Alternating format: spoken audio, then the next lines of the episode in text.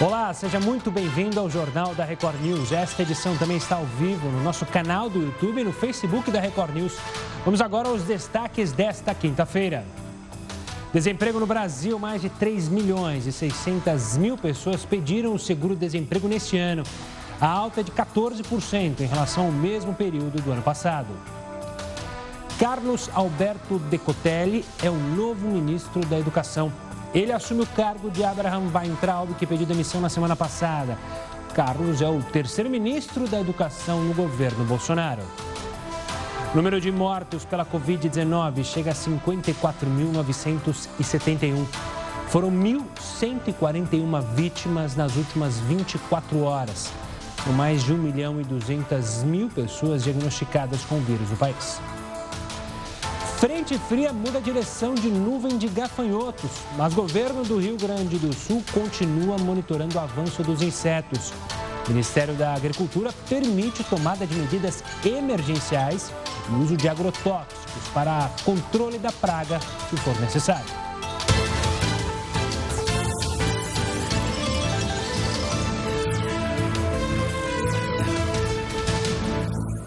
E o presidente Jair Bolsonaro afirmou nesta quinta-feira, na live tradicional que ele faz nas redes sociais, que o auxílio emergencial será estendido. Na live semanal, ele também disse que serão distribuídos R$ 1.200 em três parcelas, mas que o valor de cada uma delas não foi definido. Já o ministro da Economia, Paulo Guedes, confirmou que a terceira parcela vai começar a ser paga neste sábado. Vamos falar com o Heroto Barbeiro, porque a Força-Tarefa da Lava Jato cumpriu nesta quinta-feira mandados de prisão. A Polícia Federal investiu um suposto esquema de fraudes na eletronuclear. Quem tem os detalhes para a gente é o Heroto Barbeiro. Antes de mais nada, uma boa noite, professor. Olá, Gustavo. Olha, a, operação se chama Fiat Lux. É, a Fiat aí não tem nada a ver com a empresa de carro, né? É uma palavra, é um verbo latino que quer dizer confiar. Luz Confiável é o nome da operação, traduzindo aqui para o nosso papo aqui no jornal. Outra coisa, foram expedidos mais de uma dúzia de mandados de prisão. O que aconteceu? Aconteceu que no final da tarde, um desembargador do Rio de Janeiro mandou soltar todo mundo. Então está todo mundo solto de novo. E essa maldita usina é, nuclear, H3, é aquela que custou para a gente já mais de 9 bilhões de reais que saiu do nosso bolso e até nós comentamos o seguinte: se cogitou acabar com ela, para acabar com ela ia gastar mais 12 bilhões de reais. É esse monte que a gente está mostrando aí, ó, no, no site isso aí. Isso custou também a prisão do ex-presidente da República, Michel Temer, também suspeito de envolvimento aí. Mais aquela outra empresa que eu contei aqui outro dia do Coronel Laranja Lima. Agora, o que, que acontece? Agora ficou bastante claro o seguinte: isso daí era um feudo do MDB. O MDB pode ser movimento uh, Democrático Brasileiro ou me dê bem. Porque, obviamente, agora há suspeita de que novamente uh, outra empreiteira conseguiu dar mais de 800 milhões de reais, mais um, mais outro tom muito grande. E o que é interessante é o seguinte, é que uma parte dessa grana, ela não ficou no Brasil. Segundo o juiz e as investigações que estão sendo feitas pelo Ministério Público Federal e também da Lava Jato, pelo menos 418 mil dólares foram mandados para o exterior. E surge aí uma lista de suspeitos né, que eu gostaria de lembrar. Entre eles, o ex-ministro Silas Rondô, foi ministro do Lula, no primeiro governo Lula, né? era dele, portanto, esse feudo. Suspeitos dessa lista são nomes desconhecidos: Renan Calheiros, Jader Barbalho e esse cidadão que eu fiquei conhecendo agora, que eu não sabia, né? que é o Dimas Gomes, inclusive já condenado pelo Supremo Tribunal Federal. Então, por aí a gente tem uma ideia né, de como é que as coisas são geridas no nosso país. Toda essa grana, sempre que a gente fala em grana de corrupção, temos que lembrar o seguinte: sai do nosso bolso enquanto cidadãos, enquanto pagadores de impostos. E é essa grana desviada que falta no posto de saúde, que falta na escola, que falta no saneamento básico, que agora, felizmente, parece que vai dar uma mexida. Então, vamos ver o que acontece agora, Gustavo, se essa Fiat Lux, ela realmente é uma luz confiável. Olha, estou achando que não vai acontecer nada, viu? Veremos, né, Heroto? Infelizmente, a gente tem um ceticismo quanto à prisão de políticos e a manutenção deles na cadeia. O Heroto volta aqui conosco daqui a pouquinho no JR News. E a gente tem falado, o Heroto lembrou algumas semanas atrás, se não me engano, sobre o óleo, né? Fragmento de óleo que voltou a aparecer em três estados do Nordeste. Pois é, cerca de 150 quilos do petróleo cru foram retirados das praias por agentes da limpeza urbana. Uma tartaruga morta, olha só que tristeza, também foi encontrada na areia. Amostras do material serão analisadas por pesquisadores do Instituto de Biologia da Universidade Federal da Bahia. O resultado deve sair em sete dias. O material ressurgiu também nas praias de Alagoas e Pernambuco e apresenta as mesmas características do petróleo que atingiu todos os estados do Nordeste e parte do Sudeste lá no ano passado. Especialistas acreditam que o material é, deve ter reaparecido após se soltar dos corais por causa da alteração dos ventos e também das marés. A nossa pergunta do dia hoje é, vem relacionada a Blumenau. Blumenau vai proibir a circulação de idosos em ônibus como uma das medidas de restrição para tentar conter o coronavírus. Na sua opinião, isso deve ser levado para outras cidades brasileiras? Participe, mande sua mensagem, o nosso WhatsApp já está aí na tela, é o 942-128-782. Você pode participar também pelo Twitter, hashtag JRNews e também nas nossas lives no Facebook, no YouTube e também, claro, no Twitter. Você pode comentar não só a pergunta do dia, mas também os outros assuntos que são levantados aqui no nosso jornal. Receitas milagrosas ou informações falsas sobre o coronavírus estão no topo do ranking das fake news compartilhadas nas redes sociais. O grande problema é que os conteúdos falsos podem prejudicar a saúde de quem vê, acredita e coloca em prática.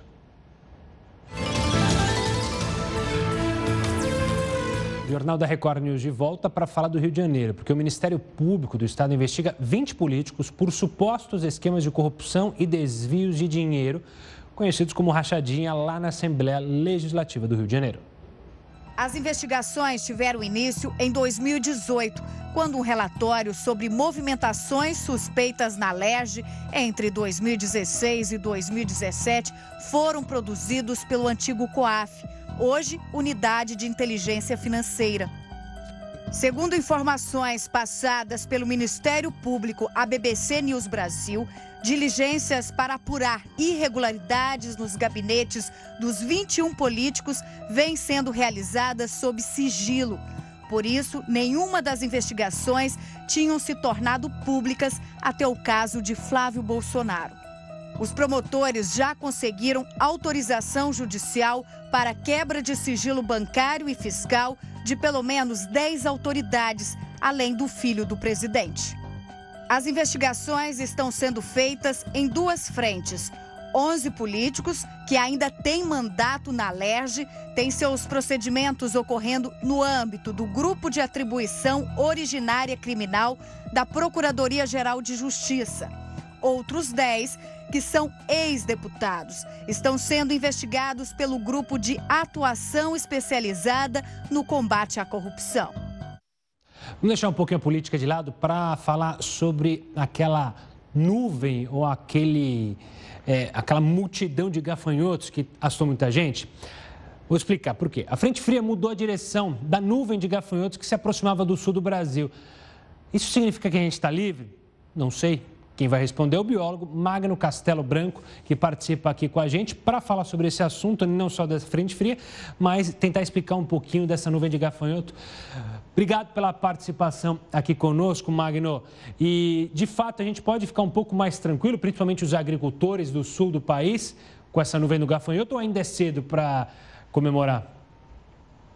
É, boa noite, Gustavo. Boa noite a todos os ouvintes. Eu acho que ainda é um pouco cedo para a gente comemorar, né?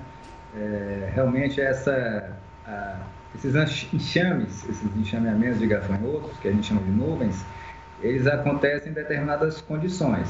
Né? Uma, dessas, uma, de, uma dessas condições é a questão do clima seco né, e quente. Então, realmente, a chegada da frente fria ela pode é, causar uma mudança na direção dessa nuvem. Mas os ventos também podem é, facilitar né, conforme a direção deles, que eles efetivamente, que essa nuvem efetivamente chegue no Brasil. Tá? Então, ainda é momento de atenção, A gente não pode baixar a guarda ainda em relação a essa nuvem de gafanhotos que se avizinha, né? E eles têm que o, o Ministério da Agricultura está fazendo. A nuvem está sendo monitorada de perto e as medidas já estão de prontidão para serem tomadas. Magno, é, você falou do clima e eu tenho uma pergunta é, exatamente sobre isso. Pelo que eu tinha visto, pelo que foi informado, a última vez que uma nuvem de gafanhoto causou problemas no Brasil foi década de 1930 e 1940. E agora ressurge essa possibilidade. Muita gente tem falado que é justamente sobre o desequilíbrio ambiental. O quanto tem de verdade nisso? Não, a gente não pode falar que esses eventos eles estão necessariamente relacionados ao desequilíbrio ambiental. Eles já aconteceram no passado, né? A gente tem inclusive é, na, na, na, história chinesa, nove séculos antes de Cristo, já tem é, histórias de pragas de gafanhotos, nuvens de gafanhotos. Na própria Bíblia tem isso também, né?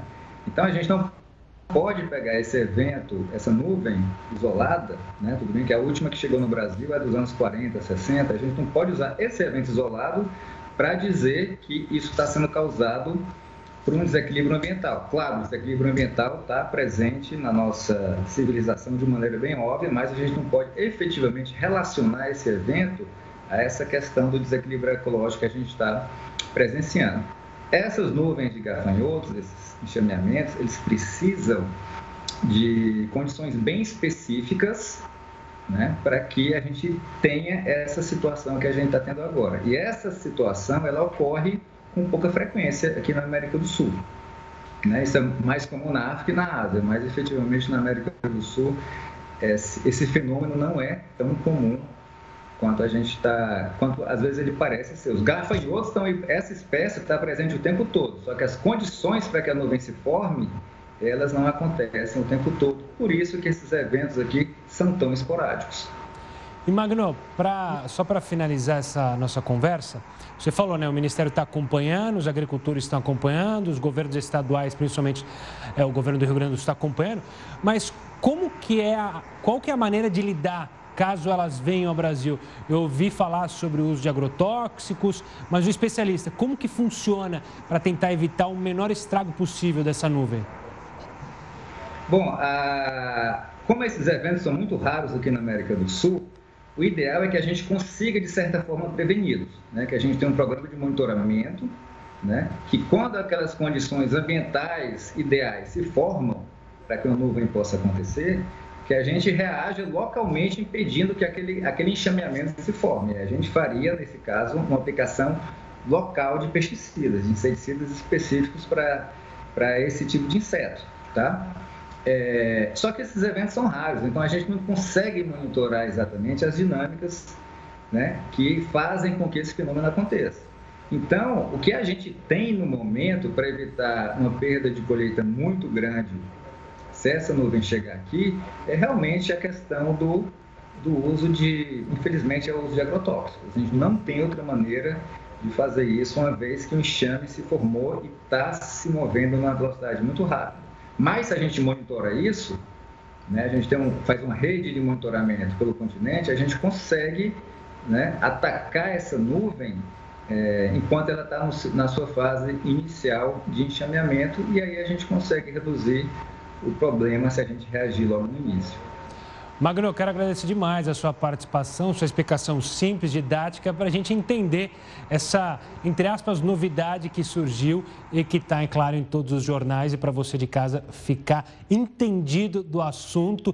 Claro que se você perdeu essa entrevista, eu sempre faço convite para você acompanhar ela também no YouTube. Daqui a pouco ela sobe lá no YouTube, hashtag, hashtag não, www.youtube.com barra Record News, a hashtag JR News você usa para comentar as entrevistas e as reportagens que a gente traz para vocês. Receitas milagrosas ou informações falsas sobre o coronavírus estão no topo do ranking das fake news compartilhadas nas redes sociais. Esse tipo de mensagem pode trazer riscos enormes para a saúde das pessoas. Veja na reportagem.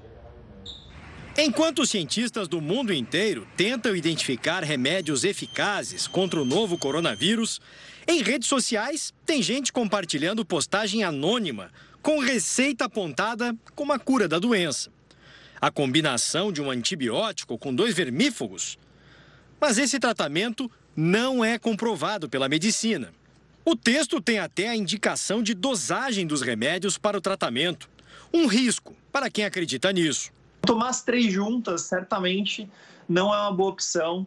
A gente está longe de, de ter essas drogas como viáveis ou com evidências suficientes para recomendar. Informações compartilhadas nas redes sociais também podem atrapalhar a prevenção da doença. A cada dia a gente vai se acostumando mais com isso, o uso da máscara. Mas tem pessoas que ainda resistem e não levam tão a sério essa medida de proteção. Imagine então qual o efeito quando alguém afirma que a máscara pode fazer mal para a saúde. E a história se espalha. O vídeo foi feito por um médico e ele diz que máscaras usadas por muito tempo retêm o gás carbônico que eliminamos e que ele acaba voltando para os pulmões. Com a máscara, o gás carbônico não sai com facilidade e na próxima vez que vocês põem o ar no pulmão, nos pulmões, vocês vão levar partículas de gás carbônico novamente para dentro dos pulmões. E é esse gás carbônico, misturando então com a água, novamente forma um ácido carbônico que acidifica seu sangue. E acidificando o sangue, nós vamos ter um meio propício, ideal para o vírus. Mas o Ministério da Saúde e médicos em geral, como este pneumologista, afirmam que essa história não faz sentido. Então, a malha que é utilizada, o tipo de tecido, realmente permite com que essa troca gasosa seja feita com segurança. Então, e as máscaras artesanais com algodão, realmente a gente tem uma porosidade maior ali Uh, com certeza não existe uma retenção de gás carbônico que poderia trazer algum tipo de dano para a saúde. A informação errada pode levar pessoas a deixarem de lado a proteção recomendada. O efeito pode ser devastador, então a pessoa acaba não utilizando a máscara por conta disso.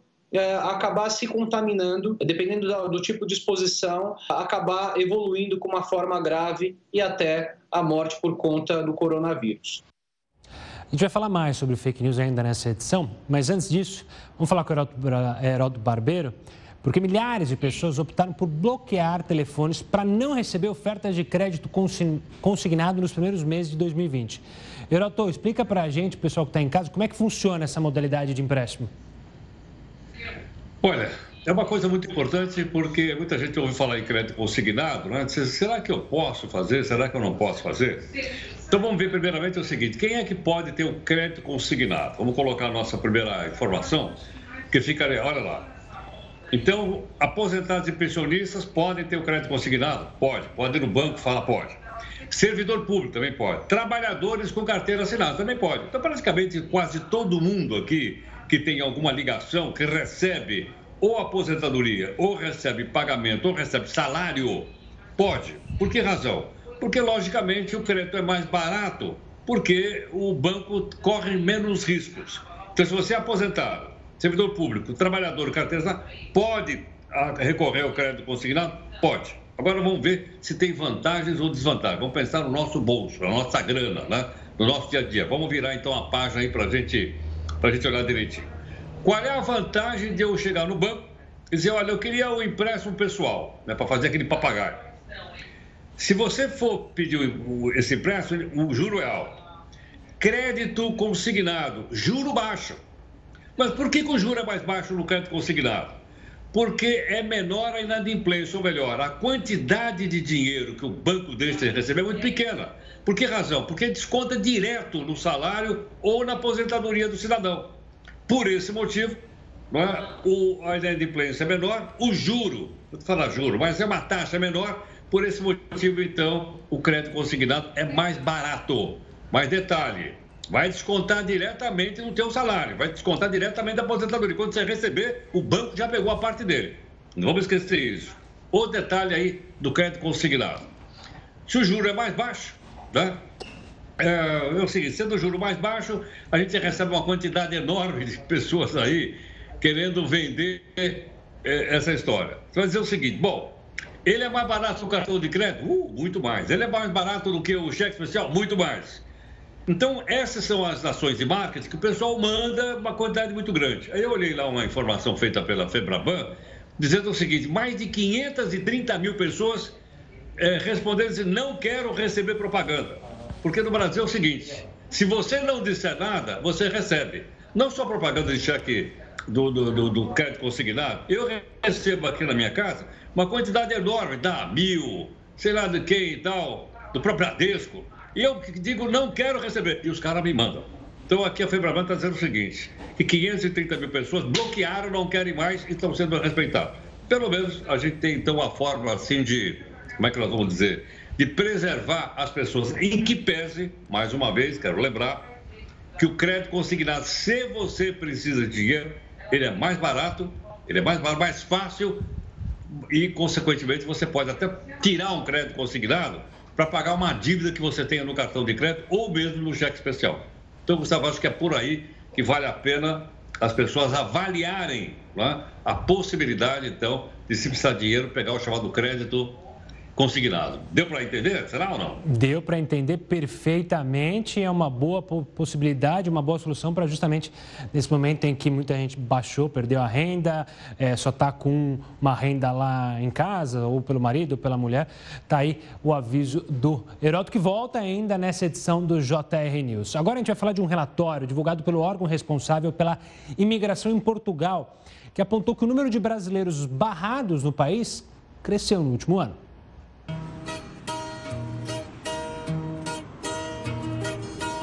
Nos últimos anos, Portugal virou um dos destinos mais procurados por brasileiros que sonham em morar fora do país. E também um dos que mais tem barrado brasileiros na porta de entrada. Segundo o órgão responsável pela imigração em Portugal, o número de brasileiros barrados na entrada do país aumentou 37,4% em comparação aos números de 2018. Esse número faz com que os brasileiros representem quase 80% das pessoas que tiveram a entrada no país vetada em 2019. A maior parte dos casos aconteceu no aeroporto de Lisboa, principal porta de entrada do país. O motivo? A falta de documentos que comprovassem a intenção da viagem por motivos turísticos. A explicação para essa fiscalização mais rígida é que o número de brasileiros em terras portuguesas vem crescendo consideravelmente nos últimos anos. Segundo o Serviço de Estrangeiros e Fronteiras, houve um crescimento de 45,5% na população brasileira residente no país, em comparação com 2018. Agora já são mais de 150 mil brasileiros com autorização de residência em Portugal. Ou seja, um em cada quatro imigrantes em território português é brasileiro. A segunda nacionalidade mais representativa, a cabo-verdiana, tem mais de 37 mil residentes. Por causa da pandemia do coronavírus, o país deve ser ainda mais exigente com a entrada de estrangeiros daqui para frente. A União Europeia começará em breve uma abertura gradual de suas fronteiras. Mas a notícia não é muito animadora para os brasileiros que sonham com uma nova vida em Portugal. Isso porque não será permitida a entrada de viajantes que vivam em locais onde a pandemia do coronavírus não foi controlada. Ou seja, talvez o sonho de comer um pastelzinho de Belém em Lisboa precise ser adiado, pelo menos por enquanto. Mais cedo a gente falou da nuvem de gafanhoto, mas tem a tal da nuvem de poeira, conhecida como Godzilla. Ela chegou ao Caribe no começo da semana e deve atingir o México ainda nesta quinta-feira. O fenômeno é o maior e mais intenso dos últimos 50 anos. Mas calma, a gente vai explicar melhor esse assunto daqui a pouquinho. Agora eu te espero em mais uma live do nosso Jornal. O Jornal da Record News está de volta para falar que o presidente Jair Bolsonaro definiu nesta quinta-feira o novo ministro da Educação. É mais um militar no primeiro escalão do governo. O nome do professor Carlos Alberto Decotelli foi anunciado pelo presidente Jair Bolsonaro nas redes sociais. Logo depois, ele conversou com a Record TV e se disse surpreso com a indicação. Eu estava dando aula ontem, eu sou professor da Fundação Turlax, tive aula, vim e fiz hoje a reunião com ele. O novo ministro disse que a prioridade é o diálogo. Um melhor diálogo com as entidades representativas da educação, as universidades federais, os centros técnicos, melhor diálogo também com as entidades de classe, Concede, Ondime, todos aqueles que querem fazer o melhor pela educação brasileira. Logo em seguida, afirmou que não tem ligação com a ala ideológica do governo, como os ex-ministros da pasta, Abraham Weintraub e Ricardo Vélez. Não, houve nenhuma demanda, nenhuma fala sobre questão ideológica, até porque eu não tenho nenhuma competência ideológica. A minha formação é a área de gestão e finanças. Meus livros são na área de gestão financeira da editora Fundação Getúlio Vargas. Então o presidente falou: olha, aplique, aplique a ciência, aplique a integração para podermos entregar a melhor política pública para a educação do Brasil. Decotelli é oficial da reserva da Marinha e participou das discussões sobre a pasta ainda no governo de transição. Foi presidente do Fundo Nacional de Desenvolvimento da Educação, o FNDE, e deixou o cargo em agosto do ano passado. A troca no comando do Ministério da Educação é mais um indicativo do novo tom adotado pelo governo Jair Bolsonaro na relação com os outros poderes. Desde a semana passada, o presidente tem evitado declarações polêmicas em relação aos últimos atos do Legislativo e do Judiciário. Hoje, no Palácio do Planalto, Bolsonaro recebeu o presidente do STF, ministro Dias Toffoli, para uma cerimônia que celebrou um acordo entre o governo e o Judiciário para integrar os dados de informações jurídicas. Os dois destacaram a harmonia entre os poderes. O Estado é um só, com poderes harmônicos e independentes entre si, dividido nas suas funções com as suas respectivas competências. Somente dessa forma, com paz, com tranquilidade e sabendo da nossa responsabilidade, que nós podemos sim colocar o Brasil naquele local que todo mundo sabe que um dia ele chegará. Vamos chamar o Heroto mais uma vez para participar aqui do JR News, porque grandes empresas de tabaco fizeram diversas doações para ajudar no combate à pandemia. O Heroto tem mais detalhes sobre essas doações. Diga lá, Heroto. Olha, uma dessas doações é a seguinte, Gustavo. Hoje eu fui para o centro de São Paulo, que você conhece bem, para dar uma volta lá, de máscara, né? Claro. Aí eu atravessei o viaduto de Jaque, todo mundo conhece, mesmo que não mora em São Paulo. E fiquei contando, Gustavo, quantas pessoas estavam sem máscara quando eu atravessei o viaduto do Jaque. Era por volta assim, de umas 11h30 da manhã. Cinco pessoas, eu contei, três homens e duas mulheres. Mas eu percebi que essas pessoas também, elas não podiam estar de máscara, elas estavam fumando. E aí o que acontece? As empresas produtoras de cigarro no mundo todo, de tabaco, essas empresas, logicamente, elas, elas, elas não assumem responsabilidade por problemas de, de, pulmão. E você sabe que essa epidemia mexe muito com o pulmão. Então, o que, que eles fazem? Um processo de marketing muito interessante que eu vi no, é, é, no site da Fiocruz. Vamos lá, então, ver aqui o que, que eles fazem para continuar vendendo cigarro e manter a marca em projeção. Vamos mostrar o nosso primeiro telão, então? né, para que a gente possa ver. Vamos lá. As duas maiores empresas de cigarro do mundo. Uma é a Philip Morris, que todo mundo conhece, e a outra é a American, em inglês diz Tobacco, American Tobacco, que no Brasil se chama Souza Cruz, e não é nem do seu Souza, nem do seu Cruz. Né? É, é uma empresa global. Então são as duas maiores. Bom, o que, que eles fazem para manter a marca? Olha, a gente é do bem e tal, mesmo na respiratória. Vamos mudar então a nossa. Para isso eles fazem doação de ventiladores, equipamento pessoal, máscara, luva, etc, etc, álcool em gel e grana né, para que ah, alguns países do mundo possam combater então o Covid-19. Claro que fumando, né? Porque se não fumar, o negócio dele não vai para frente. Aí você diz, mas, mas escuta, que países são esses?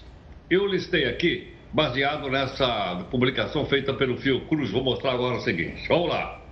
Marketing das empresas de cigarro no Brasil, eu selecionei alguns.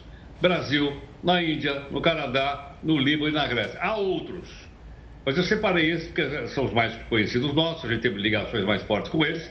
E você percebe então o seguinte, que mesmo numa pandemia como essa, as empresas querem continuar vendendo cigarro no mundo. Mesmo, repito mais uma vez, que o fumo provoque problema pulmonar, que é onde o Covid-19 faz mais estrago quando pega de uma maneira muito forte as pessoas. Ainda, como eu disse, as pessoas têm que optar. Ou usa máscara ou usa o cigarro. É isso aí, Gustavo. Heroto, obrigado pela participação. Até amanhã. E olha, convite especial para você. Rodrigo Maia é o convidado de hoje do JR Entrevista, daqui a pouquinho, às 10 da noite. O presidente da Câmara dos Deputados é, foi entrevistado pelos jornalistas Guilherme Portanova e Yuri Ascar. você acompanha logo depois do jornal da Record News, claro, você não pode perder. Quantas vezes você checa seu celular por dia? Sem mentir, mesmo que você não tenha notificação. E qual o motivo por trás disso? Pesquisadores estão analisando como a pandemia do coronavírus potencializou uma síndrome ligada à tecnologia, conhecida como FOMO. Se você não sabe o que é, é só esperar mais um pouquinho que a gente já explica já já no próximo bloco. Estamos de volta para falar do tal Godzilla, que é a nuvem de poeira conhecida então com esse simpático nome. Ela chegou ao Caribe no começo da semana e deve atingir o México ainda nesta quinta-feira. Veja na reportagem. A ensolarada Havana amanheceu assim. A nuvem de poeira apelidada de Godzilla atingiu o Caribe no começo da semana e deve chegar no México ainda nesta quinta-feira e aos Estados Unidos no final de semana. O fenômeno é o maior e mais intenso dos últimos 50 anos. Apesar do susto que pode causar, essa massa de ar, cuja o verdadeiro nome é camada de ar saariana, é arrastada todos os anos do deserto do Saara para o Atlântico Norte. Esse caminho percorrido por ela costuma ocorrer entre o final da primavera e o início do outono no hemisfério norte. O pico geralmente é atingido entre os meses de junho e agosto. A camada de ar pode chegar a ter 5 quilômetros de espessura. Em 2020, no entanto, essa concentração de partículas de poeira está mais alta. Com isso, a qualidade do ar é prejudicada. Cuba, por exemplo, as autoridades recomendaram que as pessoas com problemas respiratórios evitassem sair de casa. O contato com essa poeira pode gerar reações inflamatórias e agravar os sintomas de sinusite e congestão nasal, o que é ainda mais preocupante em meio a uma pandemia como o coronavírus. Apesar desses efeitos na saúde, o movimento da nuvem é fundamental para o planeta. O calor dessa camada estabiliza a atmosfera e a poeira é capaz de absorver a luz solar, o que vai regular a temperatura da Terra. Os minerais que compõem a nuvem ajudam a repor os nutrientes nos solos de zonas tropicais, inclusive da floresta amazônia. Por fim, essa poeira evita a formação e a intensificação de ciclones e furacões. Os Estados Unidos esperam que, com mais nuvens como essa, a temporada de furacões seja menos intensa do que o previsto.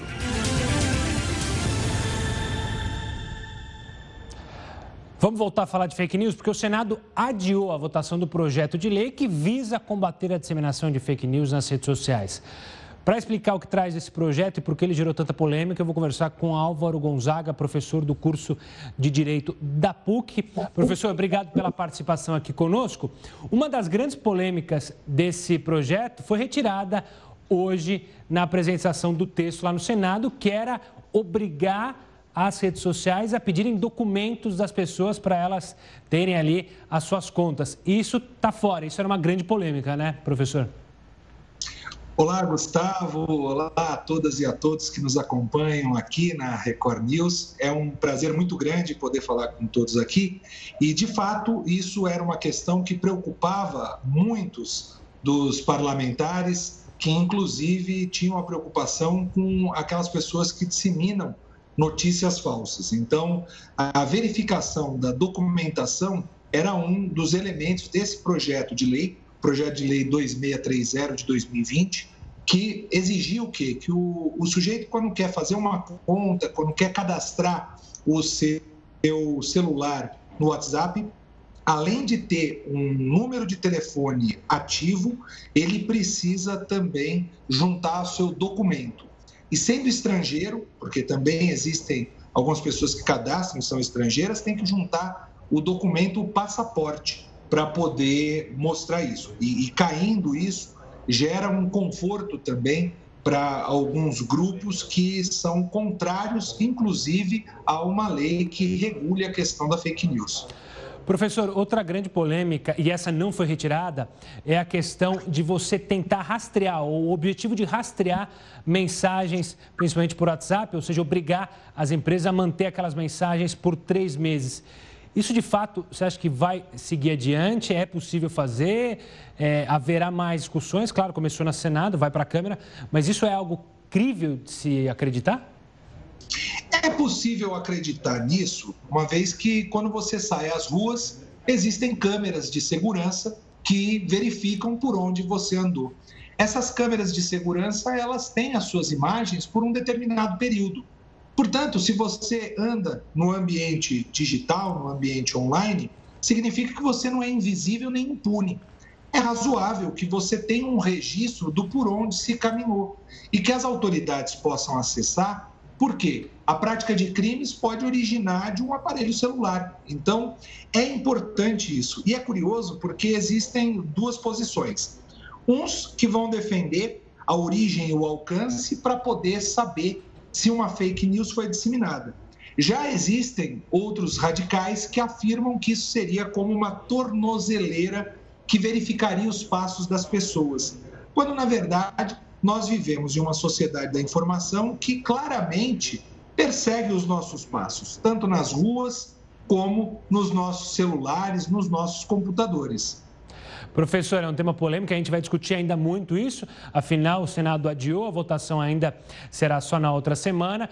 Claro que foi um prazer falar sobre alguns pontos com o senhor. Até uma próxima, professor. E claro, você que está acompanhando a gente nas redes sociais também pode comentar e dar sua opinião sobre esse projeto. A gente vai falar muito sobre ele ainda, pode ter certeza. Agora a gente fala de um dado preocupante: o número de pedidos de seguro-desemprego aumentou, chegou a 3 milhões e 600 mil, mas acelerou no início de junho. O Ministério da Economia informou que os requerimentos registraram alta de 35% na primeira quinzena de junho, se comparado com o mesmo período de 2019. Foram 351 mil solicitações nas duas primeiras semanas deste mês. Apesar da forte alta em relação ao ano passado, os dados apontam que os pedidos perderam força quando observados anterior. O volume de solicitações apresentou um recuo de 23% comparado com a segunda quinzena de maio deste ano, quando foram liberados 455 mil benefícios. Quantas vezes, enquanto você estava assistindo o jornal da Record News, você chegou ao seu celular? Quantas vezes você chegou por dia? Mesmo sem receber nenhuma vibração, nenhuma notificação. Qual é o motivo por trás disso? Pesquisadores estão analisando como a pandemia do coronavírus potencializou uma síndrome ligada à tecnologia conhecida como FOMO. Entenda agora na nossa reportagem.